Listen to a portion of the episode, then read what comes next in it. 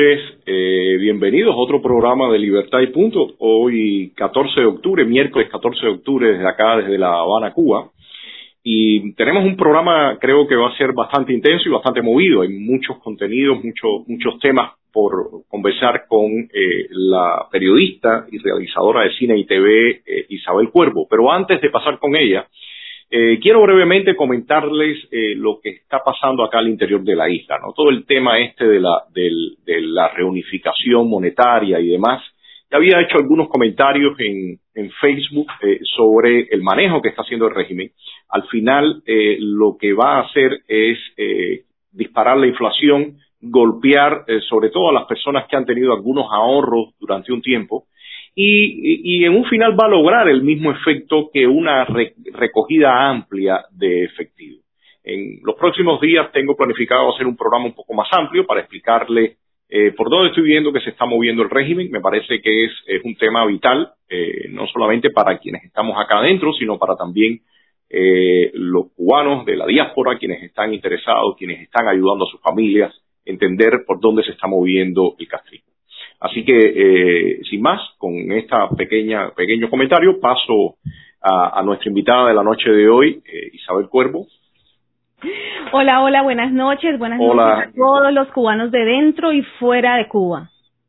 Gracias Isabel por estar con nosotros. Eh, como decía, yo creo que es un, va a ser un excelente programa. Eh, en los últimos tiempos eh, te, te, hemos visto, te he visto bastante eh, activa eh, y, bien implicada en todo este tema de la, los globalistas, el trabajo que, ha venido, que, han venido haciendo, el tema de Soros, eh, censuras en Facebook, y son temas que, que definitivamente eh, eh, acaparan mucho la atención, sobre todo en estos últimos meses que las personas han estado tan eh, abocada a, a, las redes sociales con esto de la pandemia y todos estos mismos programas que se han abierto eh, a raíz de, de, las limitaciones que hay del contacto físico y demás.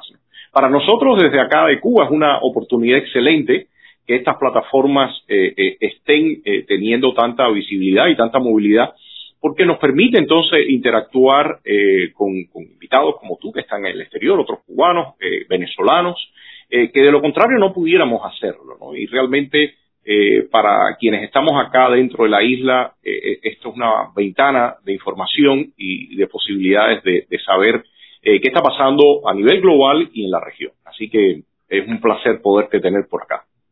Muchas gracias, muchas gracias Antonio. Para mí es un placer el que me hayas invitado a compartir este espacio de análisis, de diálogo tan importante y tan necesario no solamente para Cuba, sino para eh, pues toda Latinoamérica y realmente en este momento eh, como tú bien decías, de eh, tan singular en la historia de la humanidad que es este 2020, pues realmente para toda la población mundial, ¿no? Sí, sí. Eh, yo quisiera, Isabel, que empezara a, a entrar en tema en, en todo esto de, de estos últimos movimientos que se han visto en los últimos tiempos a nivel global. En particular lo hemos visto mucho en Estados Unidos, eh, todas esas protestas que se han dado en todo este ambiente electoral, pero también lo hemos visto por América Latina. Hace poco vimos todo lo que ocurrió eh, en Chile, o sea, un largo trayecto de protestas y actos vandálicos también, eh, y, y, en toda la región en general.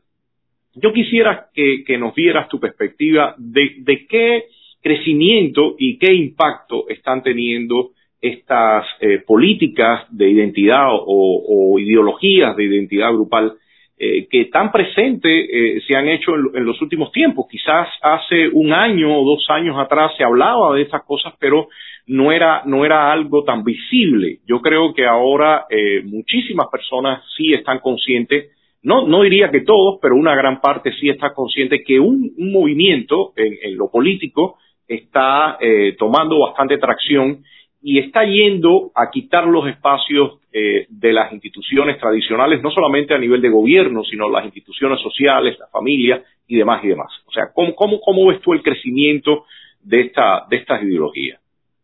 Bueno, eh, terrible, porque estamos absolutamente tomados por lo que yo he denominado la dictadura de la opinión o la dictadura de este tipo de ideologías.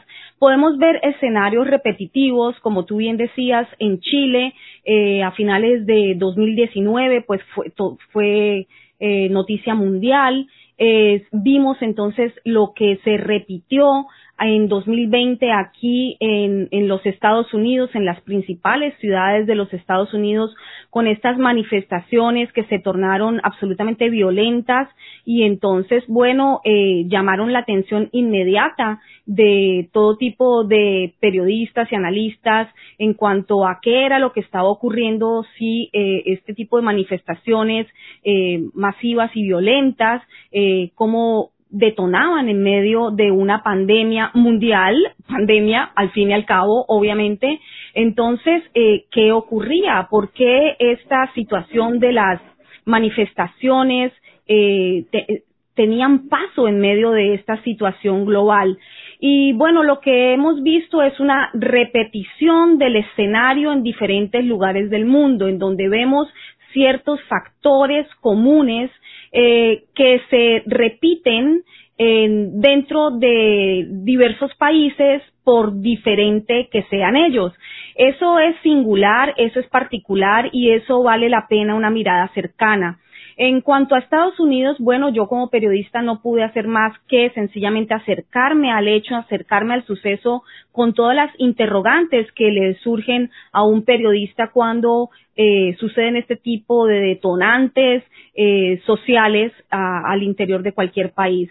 Y bueno, eh, algunos ya han tenido la oportunidad, han pasado por, por mi canal de YouTube en donde estoy alojando mis últimas investigaciones eh, con algo de contenido de análisis y de opinión y han podido ver eh, pues lo que yo en mis indagaciones he descubierto en torno, por ejemplo, a las eh, revueltas aquí en Estados Unidos, en donde vemos una presencia constante de organizaciones no gubernamentales y ciertos personajes también que se repiten, como George Soros, que todos los que siguen mi trabajo también saben que eh, sigo a, a, pie juntillas eh, lo que eh, son los eh, movimientos de este personaje a raíz de que en 2018 realizara un primer eh, reportaje investigativo sumamente controversial y que fue censurado y por el cual, bueno, eh, pasó todo lo que ocurrió al interior de, de Radio y Televisión Martí. La mayoría de la gente que sigue mi carrera lo sabe. Te decía yo quisiera, yo quisiera, perdón, perdón, sí, adelante, adelante. Te quería completar aquí la idea porque es importante también ver cómo ocurrió el mismo escenario con los mismos elementos similares, eh, eh, eh, bien particulares en Colombia ahora con las revueltas también a partir de eh, la muerte eh, de otra persona común, al igual que eh, ocurrió aquí en los Estados Unidos con George Floyd, en donde vemos una repetición de esquemas, una repetición de elementos, eh, presencia de policía, eh, muerte de un ciudadano, eh, ciudadanos que ya tenían contacto con la policía, se detonan las revueltas en donde se olvida de un día a otro las restricciones en que nos han tenido en casa durante tantos meses debido al famoso virus eh, en una situación absolutamente anómala, eh, dificilísima de entender, pero para las revueltas de repente de un día a otro se olvidan todas esas condiciones y se olvidan todas esas eh, eh, restricciones eh, para la movilidad eh, de, de, la sociedad y entonces nacen estas revueltas, estas revueltas que todas se tornan, al igual que en Chile, al igual que en Estados Unidos, al igual que en Colombia, por poner tres ejemplos muy puntuales, se tornan rapidísimamente en violentas y hay una presencia muy importante también de un elemento y es el de las organizaciones no gubernamentales. Y detrás Ahí de quería ir. Y detrás de estas organizaciones no gubernamentales, la presencia de una mano eh, manipuladora de, toda este, de todo este engranaje de organizaciones no gubernamentales, que es la de George Soros. El, el, tema que yo veo acá importante, Isabel, es que si uno hace referencia, no sé, a otro periodo de, de protestas a nivel global, digamos los años 60, eh, eh, uno ve todos los materiales eh, fílmicos, documentales de las protestas en París y a lo largo de todo el mundo, pero mi impresión es que en ese momento eh, claramente había una instinto o una eh, acción antisistémica, pero no tenía el nivel de estructuración que uno ve ahora en este momento. O sea, en ese caso era en contra del capitalismo, todo este movimiento hippie que hubo a nivel global también.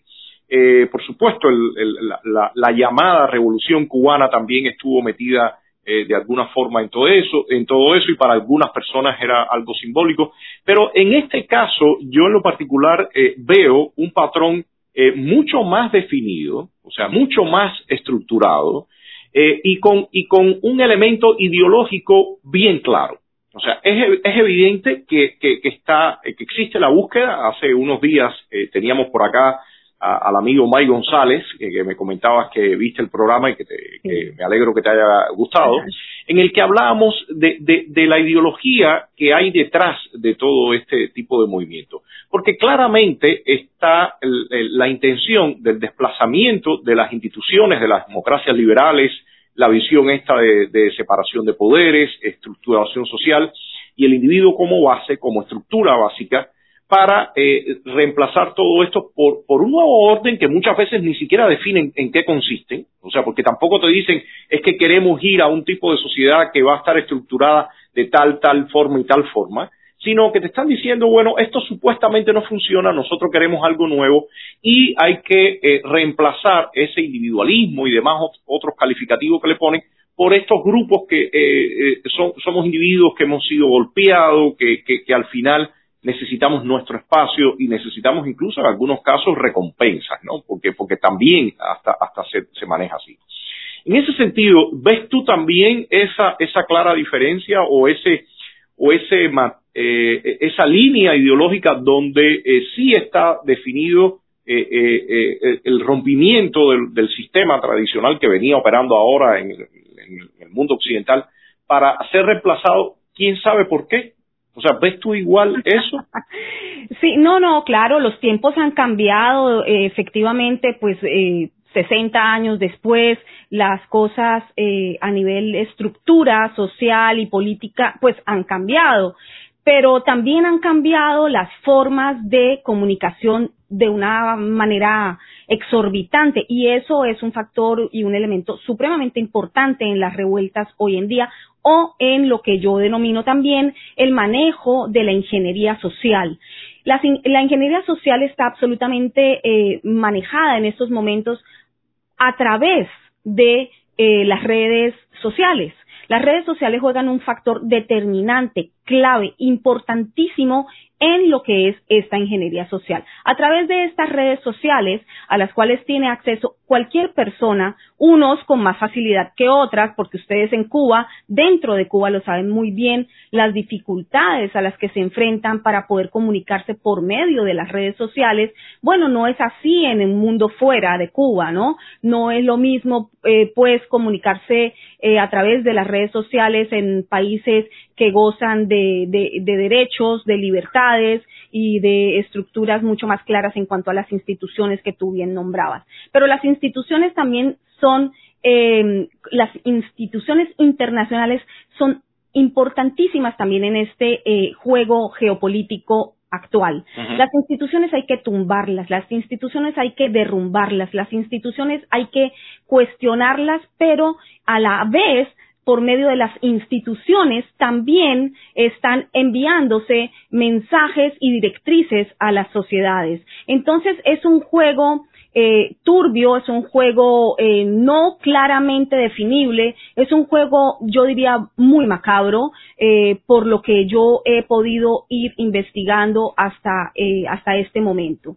¿A qué me refiero? Me refiero a cosas y casos puntuales como los que estábamos hablando, em, en donde se repiten escenarios, pero también me refiero a todo este em, movimiento al interior eh, por debajo de las sociedades eh, que todavía no lo han percibido, que todavía no saben qué está ocurriendo, porque es que la ingeniería social no se lleva a cabo solamente en la superficie, en la superficie es cuando ya está absolutamente tomada toda esa sociedad, tomado todo ese país y ha habido una gran injerencia al interior de ese país y ya entonces los ciudadanos comienzan a darse cuenta que algo está ocurriendo porque siempre se repite también este factor y es muy importante, la división, la atomización de las sociedades. Míralo, eh, míralo en Venezuela eh, y verás cómo se repite también ese mismo eh, factor en otros países, Nicaragua, Venezuela, eh, Chile, Argentina, Costa Rica en estos momentos está en una situación crítica. Estoy recibiendo muchísima información de lo que está ocurriendo al interior de Costa Rica. Es preocupante. Eh, hay que trabajar ese tema. Tengo prometido dar una pronta entrega sobre esto, pero son eh, muchos países, países los que están siendo en este momento manejados y manipulados por esta gran ingeniería social de un gran engranaje de organizaciones no gubernamentales de las cuales se valen personajes como George Soros para poder sembrar ciertas ideas, ciertas tendencias, cierta, lo primero es generar esta batalla de ideas al interior de los países. Como buen injerencista, social injerencista de las, de las naciones, opera lo que tú conoces muy bien y aquellos que han vivido en gobiernos dictatoriales, en, en, países que no gozan de libertades civiles plenas, pues conocen muy bien lo que es, eh, por ejemplo, en Cuba, conocen excelentemente cómo funcionan las redes del marxismo. Bueno, esto es como un marxismo pero reencauchado. Es un marxismo eh, eh, transpolado al siglo XXI, en donde ciertas técnicas del marxismo se repiten, en donde hay desde lavado cerebral a la población hasta lo que te venía nombrando hace un momento, la atomización de la sociedad, en donde enfrentan la sociedad, la dividen no solo en dos, sino en tres, cuatro, cinco, seis, siete grupúsculos eh, por medio de ideologías implantadas, en donde entonces ya no somos una sola nación, un solo pueblo, sino sencillamente ahora tenemos que dividir en subgrupos eh, eh, para generar roces ficticios o, exacerbarlos, ¿no? Como el racismo, como entonces la división de, eh, de géneros, ya no somos dos géneros, ahora somos eh, LGTBXQKY. Ya hay cualquier cantidad, ya hay cualquier cantidad. De divisiones. Una, pero aquí hay algo interesante eh, también, eh, eh, Isabel, y es que por una parte yo he visto materiales desde Telesur o Rusia Today donde ellos critican lo que es la posición de, Soros como representante de este tipo de dinámicas a nivel global, pero a su vez se observa que la lógica que, está planteando esta, esta nueva estructuración social eh, tiene puntos de afinidad con estos sistemas autoritarios y, totalitarios. Porque es curioso cómo al final eh, eh, terminan tocándose, y lo vemos, por ejemplo, en el mismo caso de Estados Unidos. Actores dentro de todo este movimiento de políticas de identidad, de momento también son defensores del régimen de Maduro o tienen contactos con otros grupos en, en América Latina. De hecho, y ahí quería entrar ahora, eh, hay mucha conexión entre ONGs eh, eh, norteamericanas con estos grupos que defienden estas políticas de identidad en América Latina. O, sea, apoyo político, apoyo económico de todo tipo. Entonces, ¿cómo tú ves este balance en que, que, en algún momento confrontan, pero en otro momento estos, estas, estos grupos terminan siendo aliados? ¿Cómo, ¿Cómo ves tú eso? Porque lo que sí me parece que queda claro es que en ambos casos sí, sí son antisistemas en relación a las democracias liberales que hablábamos con las libertades del individuo como base y, el resto de los elementos de, la, de las democracias liberales. Pero eh, aquellos dos parece que en algún momento tienen fricciones, pero en otro momento siempre terminan medio de aliados para ser antisistemas. Sí, sí, porque, eh, bueno, la situación no se divide en izquierda o derecha, no importa. El partido, Eso, ahí era donde quería, ahí era donde quería llegar. Claro, eh, y ese punto es muy difícil eh, para muchas personas de comprender. Eh, no, no salen de ese discurso de derecha e izquierda y ya los tiempos no son de discusión de derecha e izquierda. Los 60 ya pasaron, la Guerra Fría ya pasó. el, ámbito geopolítico se mueve ya de otra manera. Ya las discusiones no entran a ser entre derecha e izquierda sencillamente eh, el, el, lo, lo, que hay es un fin ulterior. El fin ulterior es cercenar las libertades civiles individuales. Hemos tenido una pequeña probada de lo que es cercenar las libertades individuales y cercenar las libertades civiles en este 2020. La gente tal vez hace unos meses le podría parecer ciencia ficción hablar de esto. Si alguna vez hubiésemos dicho esto va a ocurrir, van a, van a cerrar países enteros a causa de una pandemia, te van a poner un eh, tapabocas, no vas a poder salir de tu casa, van a tener ordenanzas, toques de queda en diferentes países del mundo, la gente hubiese dicho, por favor, no hablen más de teorías de conspiración. Pero lastimosamente, dentro de lo que he investigado en los dos últimos años, no he hecho más que confirmar que dichas teorías de conspiración no tienen nada de teorías, eh, y sí mucho de conspiración, pero no del lado, al parecer, de quienes estaban hablando de ello. Eso es importante porque el desvirtuar el, el, el, el discurso ajeno es clave son técnicas estalinistas, marxistas, ustedes lo saben mejor que yo porque las han vivido, las han padecido. Cuando el objetivo es callar al otro, eh, minimizar al otro, ridiculizar al otro, pues tiene un, un, un, objetivo clarísimo y es el de desvirtuar el discurso del otro, la mirada del otro. Y por allí se empieza, ¿no? Al desvirtuar la mirada del otro, del oponente, del contrario, pues entonces eh, se entra en una mofa constante en donde va a haber eh, una duda también constante de quienes escuchan este tipo de explicaciones. Eh, sí, pues lastimosamente no, no es así. El escenario que estamos viviendo a nivel geopolítico es bastante eh, preocupante porque está en manos de mm, personas que eh, tienen un, un objetivo muy claro y es el cercenar este tipo de libertades civiles. Pero en ese sentido, ¿verías tú el nuevo escenario eh, una confrontación en lo que sería la visión eh, del individuo como centro, como base, versus la visión de un nuevo colectivismo? Porque en, en ese sentido ya el, el, colectivismo visto a, a, a lo soviético o, o, visto al marxismo eh, rancio ya evidentemente no funciona, no funcionaba. Entonces, e, este refrito que se ha hecho del marxismo, que bueno, en el programa de Mike hablábamos sobre todo eso extensamente, implica que, ya las nuevas estructuras no, no son esas estructuras macro globales, sino pequeños grupos, pero que de todas formas tienen el concepto de colectivo versus individuo. Entonces, en ese sentido, eh, eh, eh, estás viendo tú también esta confrontación que se da y de alguna forma la la, la coordinación o la, o la cercanía de regímenes autoritarios o totalitarios con, este tipo de ideologías? ¿Lo, ¿Lo, estás viendo por ahí? Sí, porque la guerra es absolutamente ideológica. Eh, la guerra en estos momentos se libra de esa manera de ideas.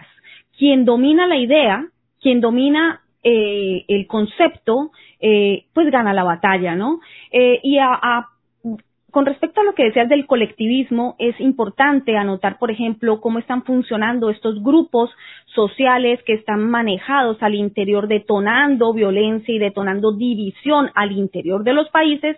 Eh, es muy importante anotar que este tipo de grupos es manejado de manera eh, de, de, liderazgo horizontal, es decir, no hay un solo líder. Eso no lo vamos a encontrar en esta, en estos momentos eh, de al interior de esos grupos, por ejemplo, un antifa. Un antifa lo he estado analizando en los últimos meses, pues a raíz de que ha habido eh, revueltas relacionadas con antifa aquí al interior de Estados Unidos y me llamó mucho la atención que gran parte de la de la ciudadanía eh, consideraba antifa eh, como inexistente, como una teoría de conspiración. Como, bueno, Biden dijo, Biden dijo que era una idea.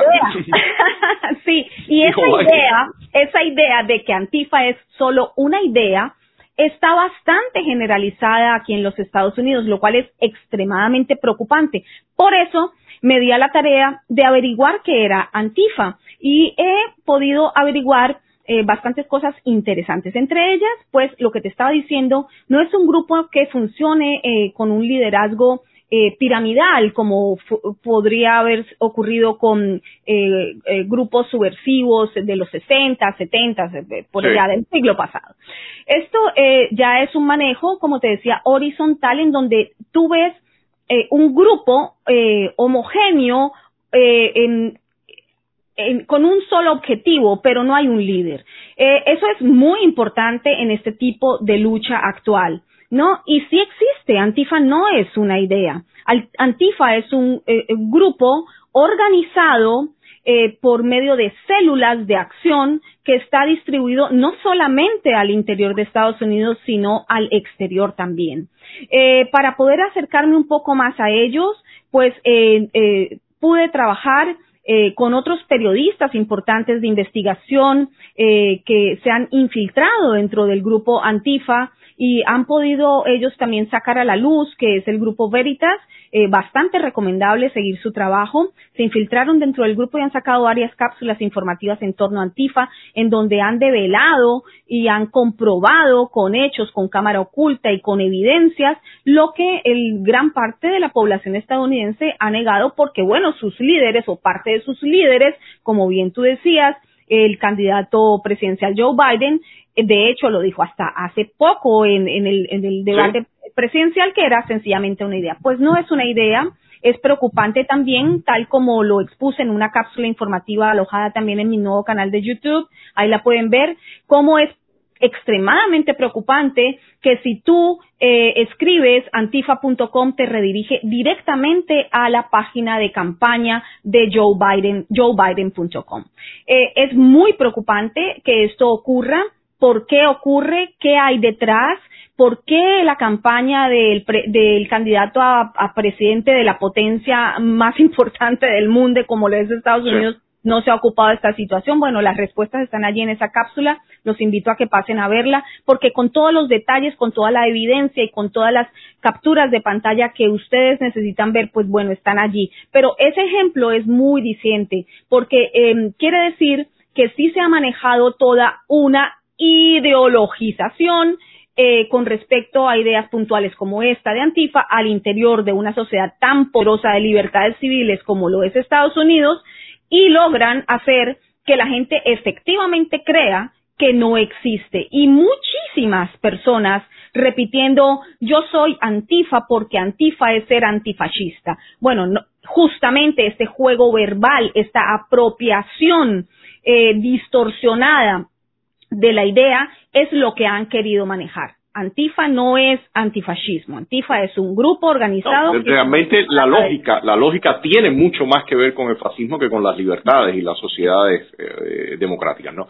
Aquí, aquí te quería preguntar entonces, eh, Isabel, eh, hemos hablado ya de la parte ideológica, tú has mencionado algunos grupos, pero, pero me gustaría dar tu, que nos dieras tu, tu visión de cómo está articulado esto ya a nivel macro. Ya hemos visto que muchísimas instituciones, ayer mismo veíamos eh, eh, eh, lo increíble de que el régimen cubano es parte del Consejo de Derechos Humanos de Naciones Unidas, ahí estaba Rusia, ahí estaba China, ahí estaba Pakistán, el año pasado entraba Venezuela, y digamos, esta es la parte institucional del orden que está ya establecido, siendo tomado por todos estos países que a la vez, como, te, como comentábamos, eh, tienen su relación con estas ideologías. En estos casos realmente eh, son casi a la vieja usanza, pero de todas formas eh, llegan a tener siempre intercambios y conexiones con estos grupos.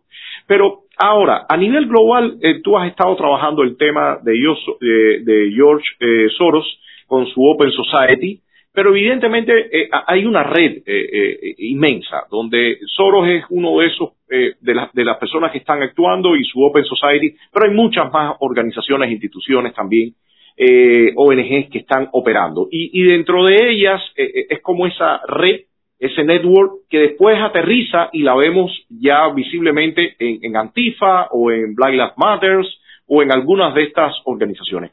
Pero, ¿qué visión tú tienes, eh, digamos, allá a nivel macro de la estructuración que están teniendo, eh, que está teniendo toda esta ideología y el aterrizaje que tiene en estos grupos? Bueno, es que es que están distribuidos a nivel global de una forma eh, extremadamente, em, diría yo, perfecta. Ya el, todos los países del mundo, creo que quedarían muy pocos por no ser tocados por esta, esta um, red de organizaciones no gubernamentales y medios de comunicación operados desde la gran Open, eh, eh, Open Society Foundations, ¿no? Eh, de Soros. ¿Por qué? Porque los medios de comunicación son, eh, pues, supremamente importantes.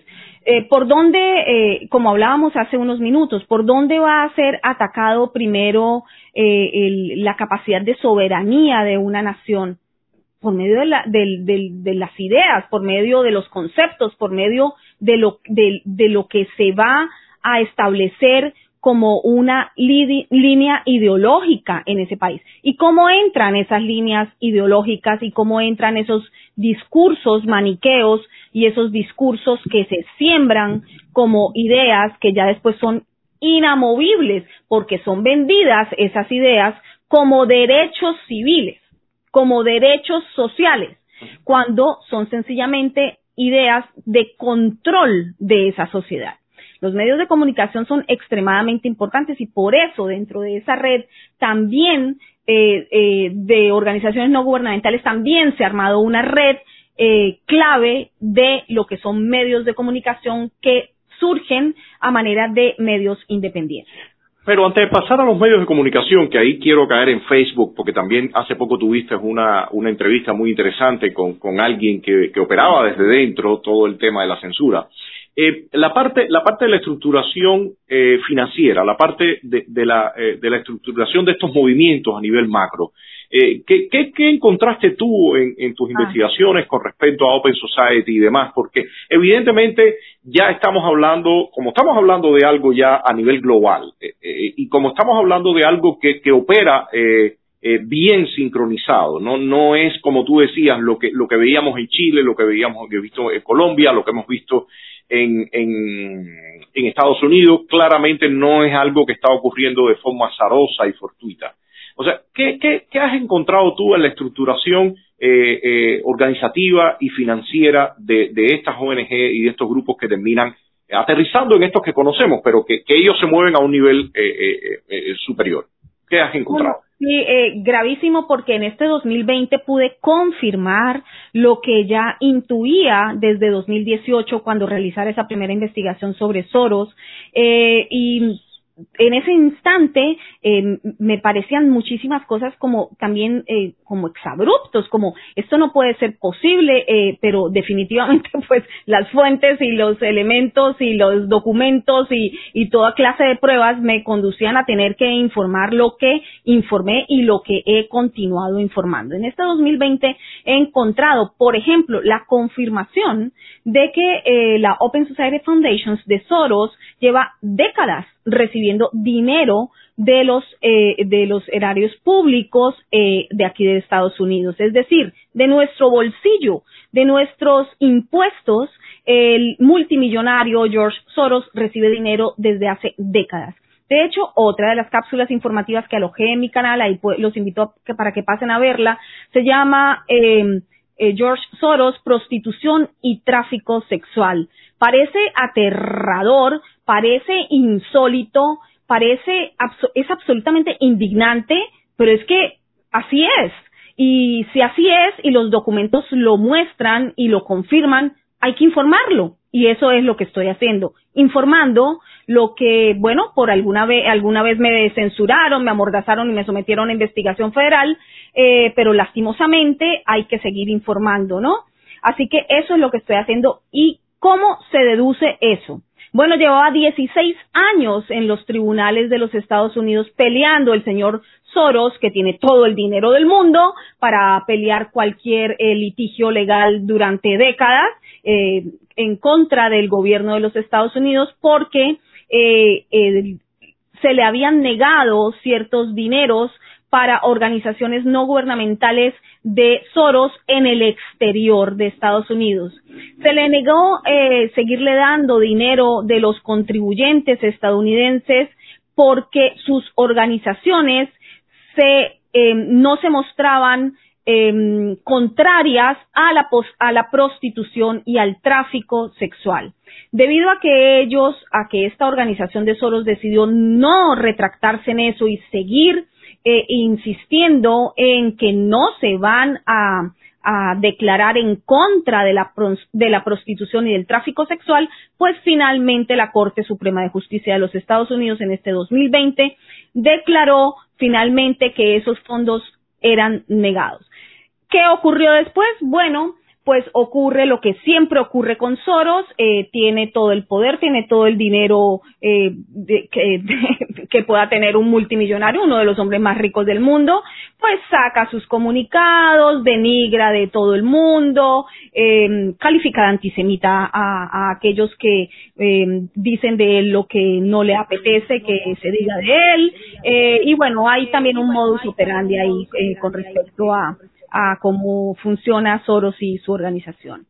Así que eso ocurrió, pero ah, y, y, en el tema y en el caso de América Latina, ¿qué has encontrado? Porque para nosotros, por ejemplo, eh, eh, en Cuba eh, conocemos que hay diversas organizaciones que, supuesto, están en, en, contra del castrismo, hablan desde el discurso de la democratización, pero ya en sus agendas están completamente cargados con esta política de identidad. Están hablando de o sea, exactamente el mismo lenguaje cuando uno ve eh, sus aliados o, las personas que los apoyan desde el exterior están completamente montados en, estas agendas globalistas.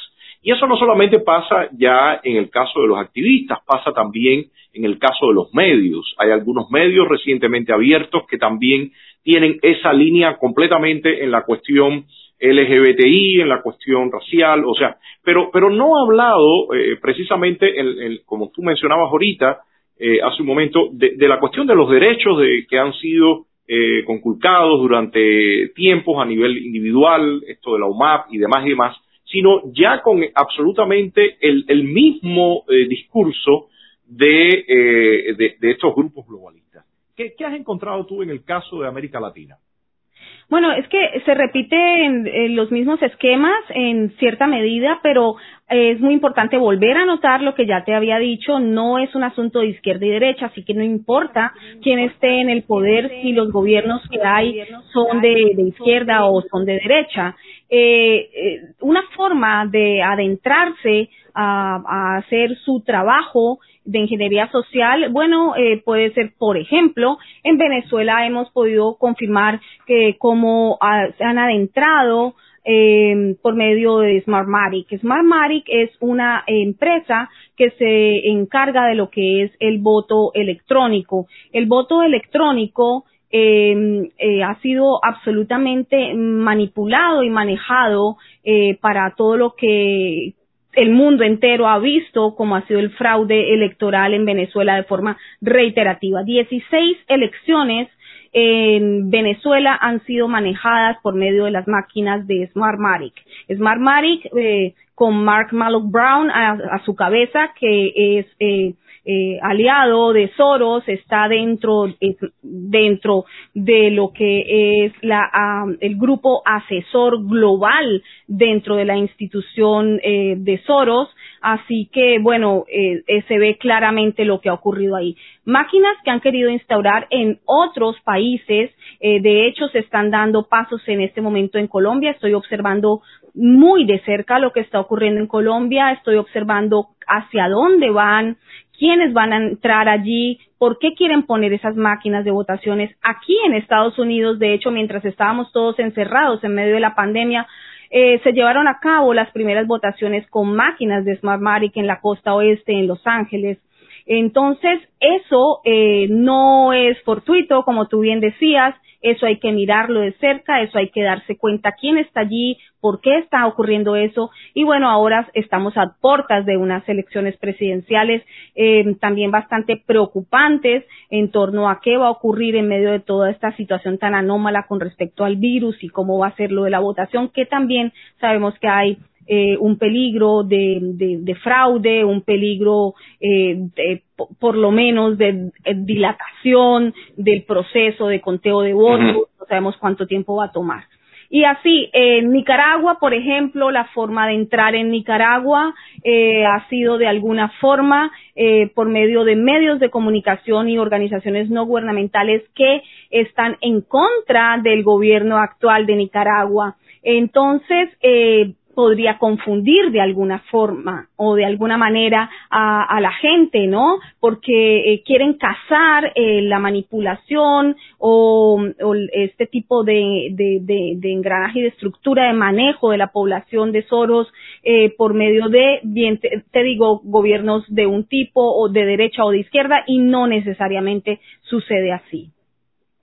En el caso de los medios de comunicación, que, es parte de, tu, carrera, eh, es evidente que, una de las vías de, desarrollar esta batalla de ideas que tú mencionabas eh, es precisamente los medios de comunicación. O sea, un, casi monopolio generalizado de los medios de comunicación, donde todos los, todos los mensajes están bien alineados.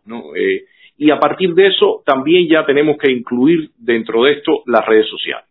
O sea, me parece que el tema de las redes sociales ahora mismo tiene un papel fundamental hemos visto en muchísimos casos la censura permanente eh, de, cuentas, de, sencillamente por el mensaje que estás enviando, que no está en esta misma línea, los ataques que, se hacen. Em, ¿Cómo ves tú este, este, este punto de, los medios de comunicación? Porque definitivamente, eh, desde acá, desde Cuba, eh, la, la, visión que pudiera tener muchas personas que es que en el mundo libre, bueno, hay todo tipo de medios de prensa, todos tienen igual acceso, todos están llegando igualmente a la sociedad, pero lo que, que los que estamos informados de cómo está funcionando el mundo real, bueno, hay un desbalance bastante visible eh, en los medios tradicionales y ya pasamos después en un momento a las redes sociales, que realmente el escenario es bastante complicado también en ese, en ese otro campo. Pero en los medios tradicionales, ¿cómo estás viendo tú eh, la, la, penetración de, estas políticas de identidad y, de esta visión globalista en esos medios tradicionales? Pues los medios de comunicación tradicionales, los grandes medios de comunicación han sido totalmente tomados por eh, los grandes poderes económicos. Eso es lo que estamos viendo hoy en pleno siglo XXI.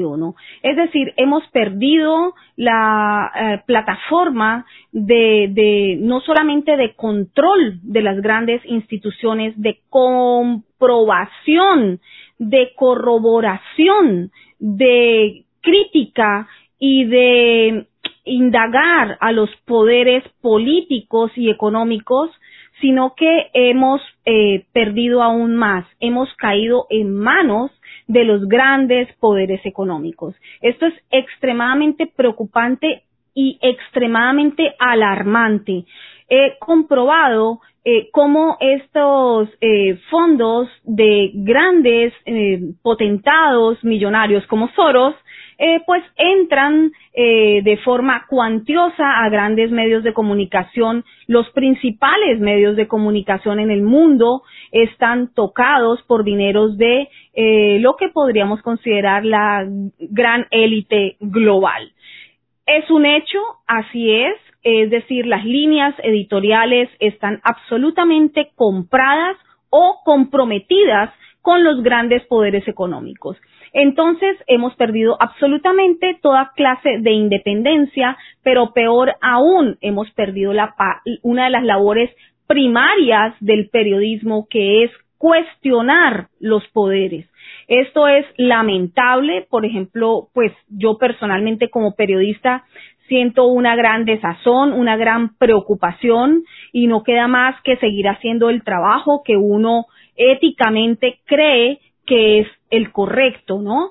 Eh, tal vez eh, los que fuimos entrenados en el ejercicio periodístico de manera un poco más rigurosa, de compromiso social, de compromiso con la verdad, de compromiso con entregar la información que conseguimos, pues eh, nos cuesta un poco más ceder ante este tipo de arbitrariedades y de peligros tan palpables hoy en día la gente lo sabe, la gente lo ve, la gente lo nota. Es decir, el haberse eh, convertido en un fenómeno global, aquello de fake news, fake news, no es gratuito, no es ficticio, es porque algo está pasando y porque las, em, la, la, sociedad civil lo está viendo, lo está comprobando.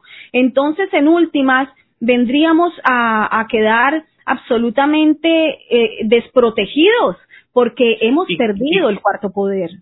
¿Y cómo estás viendo tú la relación entonces entre, entre un eh, periodismo que ha perdido eh, su profesionalismo, que ha perdido eh, la objetividad en muchos casos de esa gran prensa o de esos medios más, más grandes, en comparación con lo que viene ocurriendo en las redes sociales, que en un momento se habló de que las redes sociales era eh, todo un espacio completamente transversal, donde, pero que vemos que en la realidad realmente hay niveles de censura altísimos, hay niveles de control también, y eh, los propios algoritmos que tienen las redes sociales para mostrar información, para que le llegue esa información al, al, individuo, al consumidor, bueno, eh, también están regidos por, por, por esta lógica. ¿Cómo estás viendo tú el, también el desplazamiento a este tema de las redes sociales? Sí, y de eso también se dan cuenta las poblaciones, los ciudadanos comunes, todos nos damos cuenta que estamos siendo censurados. Yo creo que han minimizado un poco el, eh, el, el nivel de eh, inteligencia y eso uno lo veía reiterativamente en los medios de comunicación en donde eh, hay que hablarle eh, de otra forma a la gente porque no entiende. Nunca pensé que eso es, era así, siempre me enfrenté a eso. parte de la labor de los medios de comunicación no solamente es informar, sino también educar y para eso debemos poder darle un nivel de información a la gente, porque la gente sí entiende, sí sabe exactamente de qué se le está hablando. Y con respecto a la censura en las redes, pues obviamente también se dan cuenta que están siendo censurados y por eso es que hay eh, una, un reclamo eh, masivo, lo puedes ver en cualquier red social. ¿Qué ocurre? Hace poco, como bien decías, entrevisté a Ryan Harwick, una persona que trabajaba como eh, moderador de eh, Facebook y de Instagram en una mm, oficina aquí dentro de Estados Unidos eh, en donde habían cientos de personas como él como moderadores. ¿Qué son los moderadores? Los moderadores no son más que aquellos que sientan para ejercer censura. ¿Cómo se ejerce la censura? pues sencillo, tienen unos lineamientos eh, sobre todo de corte ideológico, lo cual fue lo que me llamó más la atención y me alarmó muchísimo más y por eso me di a la tarea de buscar esa entrevista con él. Y bueno, pude realizar una, una entrevista extensa, ahí también la pueden ver los que estén interesados en mi canal, eh, porque es muy interesante, él nos explica cómo esta, eh, este tipo de censura en las redes sociales se eh, ejerce sobre todo a aquellas personas que manejan un diálogo o un discurso conservador. Eh, si ese es el perfil del usuario de la red social, pues es más propenso de ser censurado que aquellas personas que manejan una línea de pensamiento o de comunicación de corte más liberal. Eh, esto está ocurriendo eh, es muy grave, sobre todo porque, como lo explicaba en la cápsula informativa, las redes sociales eh, gozan de una protección que no gozan los medios de comunicación. ¿Por qué? porque no son medios de comunicación, son plataformas de difusión de información en donde todos los ciudadanos de cualquier país tienen derecho a acceder a ella. Bueno, Claro, entendemos que en Cuba para todos no esto, esto no es un derecho, como tampoco lo es en, en otro país eh, con gobiernos totalitarios. Pero en los países eh, eh, libres y con donde hay Estado de Derecho, pues hay acceso libre a las redes sociales. no están supuestos a ejercer línea editorial porque no es lo que les corresponde hacer como plataforma de difusión de información con sus usuarios. Al hacerlo, están cayendo en una violación de la ley que los protege, que los protege como redes sociales. Y pues esto es lo que está siendo examinado y esto es lo que el presidente Donald Trump hace tan solo unos meses propuso que fuese revisado de manera inmediata, dado que él también es una de las personas eh, que continuamente es censurada, sobre todo en Twitter, que todos sabemos es la plataforma de contacto directo que él maneja con la población. ¿Cómo ves tú, eh, Isabel, como profesional del periodismo, eh, la incursión de, de ciertos, dentro de las redes sociales, de ahora en los últimos tiempos se ha visto mucho esto de los influencers y personas, nosotros en el caso eh, cubano tenemos una situación muy particular. Nosotros estamos desde dentro de la isla, eh, quienes estamos en la oposición, el periodismo independiente, eh, en condiciones muy desfavorables, eh, competitivas en cuanto a cómo llegar a, los distintos públicos acá dentro de la isla y en el exterior también, eh, cómo colocar nuestro mensaje, o sea, realmente en, en, una situación de desventaja. Como, como es el mundo competitivo, hay otros eh, eh, actores, otras personas que han entrado en eso con sus mensajes, con sus con, con, su forma de, trabajo y proyección y en, estos casos son personas que no son profesionales y te digo, no han sido pocos los encontronazos, han sido tremendos. Y en el caso, en el caso mío particular, calumnias, eh, difamaciones y demás, usando precisamente esa ventaja que hay. Por otra parte, ha ocurrido que el periodismo eh, establecido ha dejado muchas veces espacios vacíos, ha dejado espacios de controversia natural que tienen que ocurrir, de debate político que tienen que ocurrir, y entonces esos espacios han sido tomados por, por estas personas que no tienen su profesión, que no tienen un trabajo, y, se ha ido generando todo este escenario bastante, eh, eh, eh o sea, enrarecido en algunos casos, fricciones, pero distinto, raro para, para el, el tipo de controversias políticas que se daba con anterioridad. ¿Cómo estás viendo tú esto? Eh, ¿Cómo ves tú en, tu caso, en el caso de Colombia también, eh, esas dinámicas que se están dando entre el periodismo profesional, eh, que muchas veces no, no, no cumple, como estábamos hablando, todas las expectativas, y esto de las redes sociales que por buscar colocarse, por buscar un likes y, rating, bueno, sencillamente lo que es fake news y demás es como el pan nuestro de cada día. ¿Cómo tú ves esa ese, ese confrontación? Sí, es, es complicado porque nos estamos enfrentando a un panorama que nunca antes se ha vivido en el mundo del periodismo y tampoco en el mundo de las comunicaciones.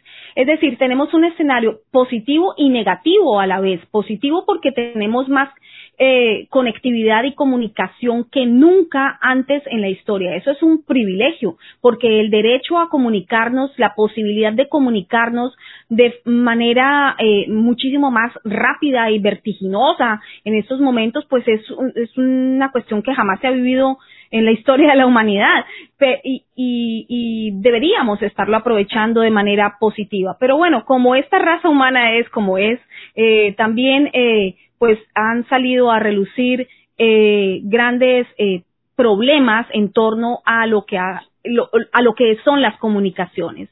Eh, pues sí, estamos viendo eh, un escenario muy enrarecido en, en, las redes sociales, en donde em, eh, a pesar de que tenemos eh, cientos en mil posibilidades de eh, escuchar digamos, una misma noticia, una misma información, pero eh, desde diferentes ángulos, eh, tantos como, como haya dentro de las redes sociales, hablando de una misma temática, pues queda en manos de lo que antes llamábamos el receptor, eh, ver a qué emisor escoge.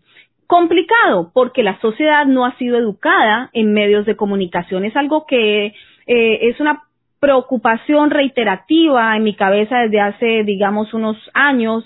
He venido tratando de, de, madurar un poco esta idea, en donde ya presentía yo que era de forma eh, extremadamente urgente enseñarle a, a, la, a la población civil qué son los medios de comunicación, qué son los géneros periodísticos, cómo funciona un medio de comunicación, cuál es la diferencia eh, entre una línea editorial y otra, cuál es la diferencia entre una crónica, un reportaje, una investigación, una columna de opinión, un, un reportaje investigativo, cuál es la diferencia entre esos géneros. La población no está educada para eso, esto debería eh, ser una cátedra casi que obligada hoy en día, dado que ahora todos somos emisores de noticia, emisores de información. Entonces, pues lo que vemos eh, en, en, las redes sociales es un escenario terrible de, continua agresión, de continua burla, de continua difamación, de ánimos muy caldeados, pero también vemos por otro lado información muy interesante, información analizada desde otros puntos de vista, desde personas que han devenido en comunicadores sociales, eh, unos con muchos atributos y muchas posibilidades de, eh, comunicacionales para con, con, con, los, con la población, pero otros no. Eh, lastimosamente, pues también encontramos eh, eh, eh, ejemplos eh, desastrosos y garrafales en las redes sociales y que hace la población, que hace el ciudadano común, aquel que no ha sido educado en lo que es un medio de comunicación o qué son los géneros eh, periodísticos, pues mm, va a ver sencillamente lo que más le llame la atención. Y ahí caemos lamentablemente en una proliferación de distribución de información sin confirmar, sin corroborar, sin saber si es cierta, sin saber si es, eh, mentira, es verdad. Y eso eh, no es gratuito tampoco. Eh, toda esta situación que estamos viendo en las redes sociales del manejo de la información de verdades a media o de falsas eh, verdades, eh, por decir aquí. amarillismo, sensacionalismo, todas esas cosas también. Bueno, pero el amarillismo y el sensacionalismo existe incluso dentro de los medios de comunicación manejados por expertos en comunicaciones. Es una táctica, es un gancho también para atraer eh, eh, público. Pero lo más grave es el enfrentamiento. Las redes sociales están siendo también utilizadas para enfrentar la población civil dentro de los países para generar esta división y atomización de las sociedades de la que hablábamos al inicio de esta charla. Están siendo utilizadas y están siendo utilizadas adrede. También lo comprobamos con lo que acabamos de hablar, con testimonios de personas que han trabajado al interior de las redes sociales que nos informan que la censura se está operando no por eh, eh, que tú rompas eh, de eh, la, la, reglamentación en torno a lo que se llama la la no estoy buscando la palabra exacta, no recuerdo la ley como lo dice, en cuanto me llegue a la cabeza te lo diré, no por romper esta ley que trata sobre la decencia en las comunicaciones, que es lo que rige a las redes sociales, sino por ideología. Las redes no están supuestos, supuestas a censurar a la gente, a los usuarios por ideología y eso es lo que está pasando. Eso es en lo que nos tenemos que concentrar ahora, en mirar por qué está ocurriendo eso y exigir que los derechos de los usuarios sean restablecidos. ¿Cómo? Pues por medio de gobernantes que exigen a su vez a las directivas de los big tech, de los grandes emporios tecnológicos que ah, tienen un poder ilimitado en estos momentos, que no abusen de ese poder.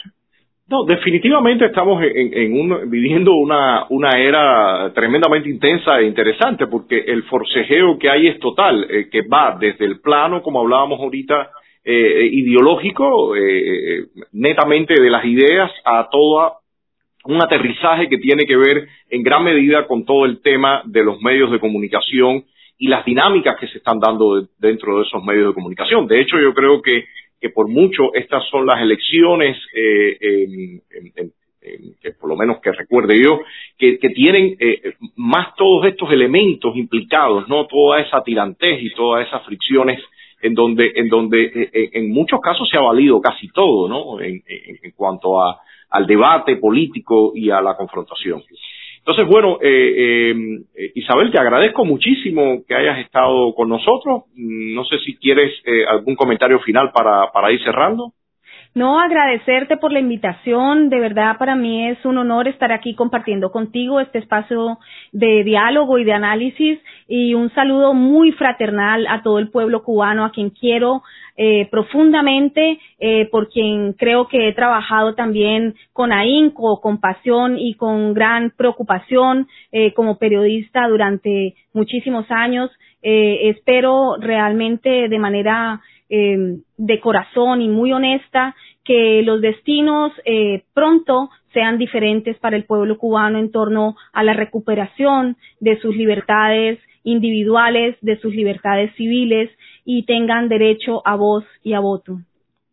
Bueno, gracias eh, Isabel, gracias por todo el trabajo que, vienes haciendo y, bueno, en otro momento espero que también puedas repetir la visita y, sobre todo después que pase todo este eh, todo esta, este tsunami que ha sido estas elecciones, eh, un poco analizar qué viene después, ¿no? Así que te agradezco, le agradezco a todos los que nos han seguido, he visto muchísimos comentarios, parece que está bien encendidas las discusiones, ¿no? Lo cual es, lo cual es muy bien. Así que te agradezco, buenas noches. Muchas gracias a todos los que nos acompañaron. Gracias, muchísimas gracias. Bye bye. Gracias, buenas noches a todos. Chao.